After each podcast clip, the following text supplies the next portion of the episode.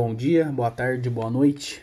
É, meu nome é Ramon Turati Felisberto. Eu estou matriculado no curso de Processos Gerenciais no Instituto Federal de São João da Boa Vista. Bom, esse podcast ele vai ser voltado a um trabalho que foi passado a mim pelo professor Gilson na matéria de Teoria Geral da Administração.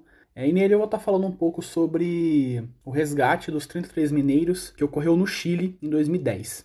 Nesse trabalho eu pretendo responder as perguntas de uma forma mais dinâmica, não diretamente, mas indiretamente. Eu irei é, relatar o que aconteceu nesse resgate, como aconteceu e o que se deu com o passar dos dias, dos meses. E no fim eu irei responder as perguntas mais diretas. Vamos lá então. Então, esse resgate ele aconteceu em uma mina localizada no deserto Atacama, no Chile. Como eu já tinha dito, esse fato ocorreu em 2010, mas exatamente no dia 5 de agosto onde 33 mineiros acabaram ficando soterrados por 68 dias a quase 700 metros de profundidade abaixo do solo. A equipe de resgate responsável entrou em ação no mesmo dia do acontecido, mas só foi duas semanas depois que o Ministério da Saúde do Chile acabou pedindo ajuda para a NASA para que eles pudessem intervir juntamente a esse resgate.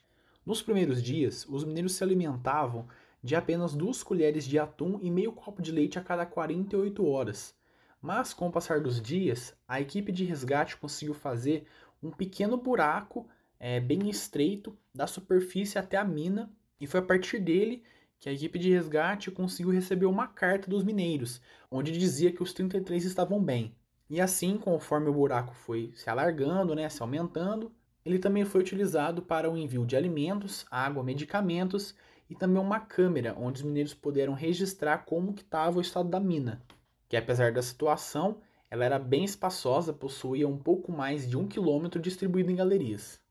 O meio de comunicação entre as duas partes, né, que a equipe de resgate dos mineiros também era muito complicada, que no caso era um telefone com fio que passava por todo o duto, desde a superfície até o subsolo.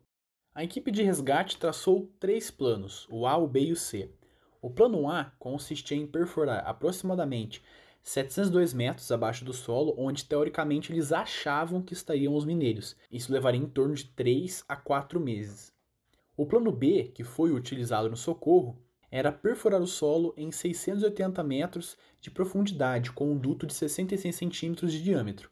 No caso, até o local de operações da mineração. Isso levaria em torno de 3 meses.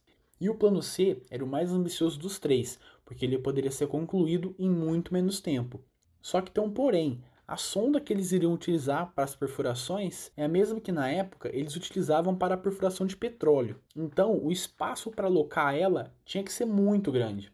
Já que o plano A, a profundidade era um pouco maior, e o plano C, mesmo colocado em ação, iria demorar para essa plataforma ficar pronta, o plano B ele desenvolveu mais rápido e acabou sendo utilizado de fato. Por conta do longo período né, que esse resgate se deu de fato, a equipe de resgate, voluntários no local e também os familiares dos mineiros acabaram montando um acampamento é, em volta da mina, né? E ele, apesar de ser um acampamento, ele estava chegando a quase 2.500 pessoas e ele estava muito bem desenvolvido, porque ele possuía é, desde locais para alimentação e até uma sala de aula para os filhos dos mineiros.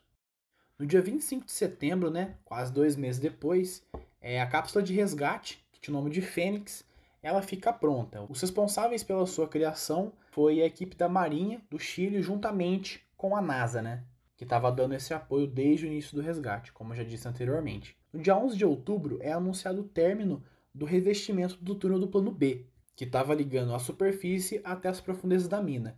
E já no dia 12, um dia depois, é, deu-se início de fato ao resgate. No momento do resgate, é, estavam presentes no recinto os presidentes do Chile e da Bolívia, onde eles acompanharam o resgate desde o início juntamente com os familiares dos mineiros. No primeiro momento que a cápsula desceu, um socorrista foi nela para que lá embaixo ele pudesse é, auxiliar os mineiros e coordenar eles de modo que eles pudessem subir, né, é, sem que houvesse algum conflito, alguma coisa. E o primeiro deles a chegar à superfície foi o mineiro Florencio Ávalos, que teve um reencontro muito emocionante com o seu filho pequeno. E o último mineiro, ele saiu mais de 24 horas depois, é, pondo um fim nesse resgate, que foi o maior desse tipo no mundo, e que custou um total de 20 milhões de dólares. podemos concluir que a importância do planejamento nesse resgate foi enorme. Porque sem um planejamento, a equipe de resgate, juntamente com a NASA, não teria uma menor chance de ter sucesso nesse caso. Desde o momento que eles começaram a agir no mesmo dia que houve o desabamento, traçaram inúmeros planos, de inúmeras maneiras, foi justamente para tentar prevenir algo pior que poderia acabar acontecendo. Quando alguma coisa dava errado, eles conseguiam contornar usando outra que já estava pré-programada. Então eles sempre estavam um passo à frente.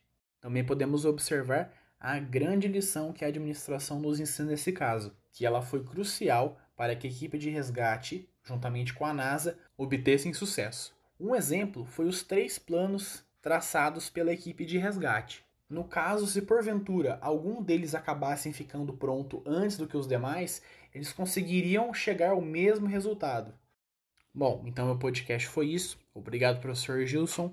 Obrigado para quem me escuta e até mais.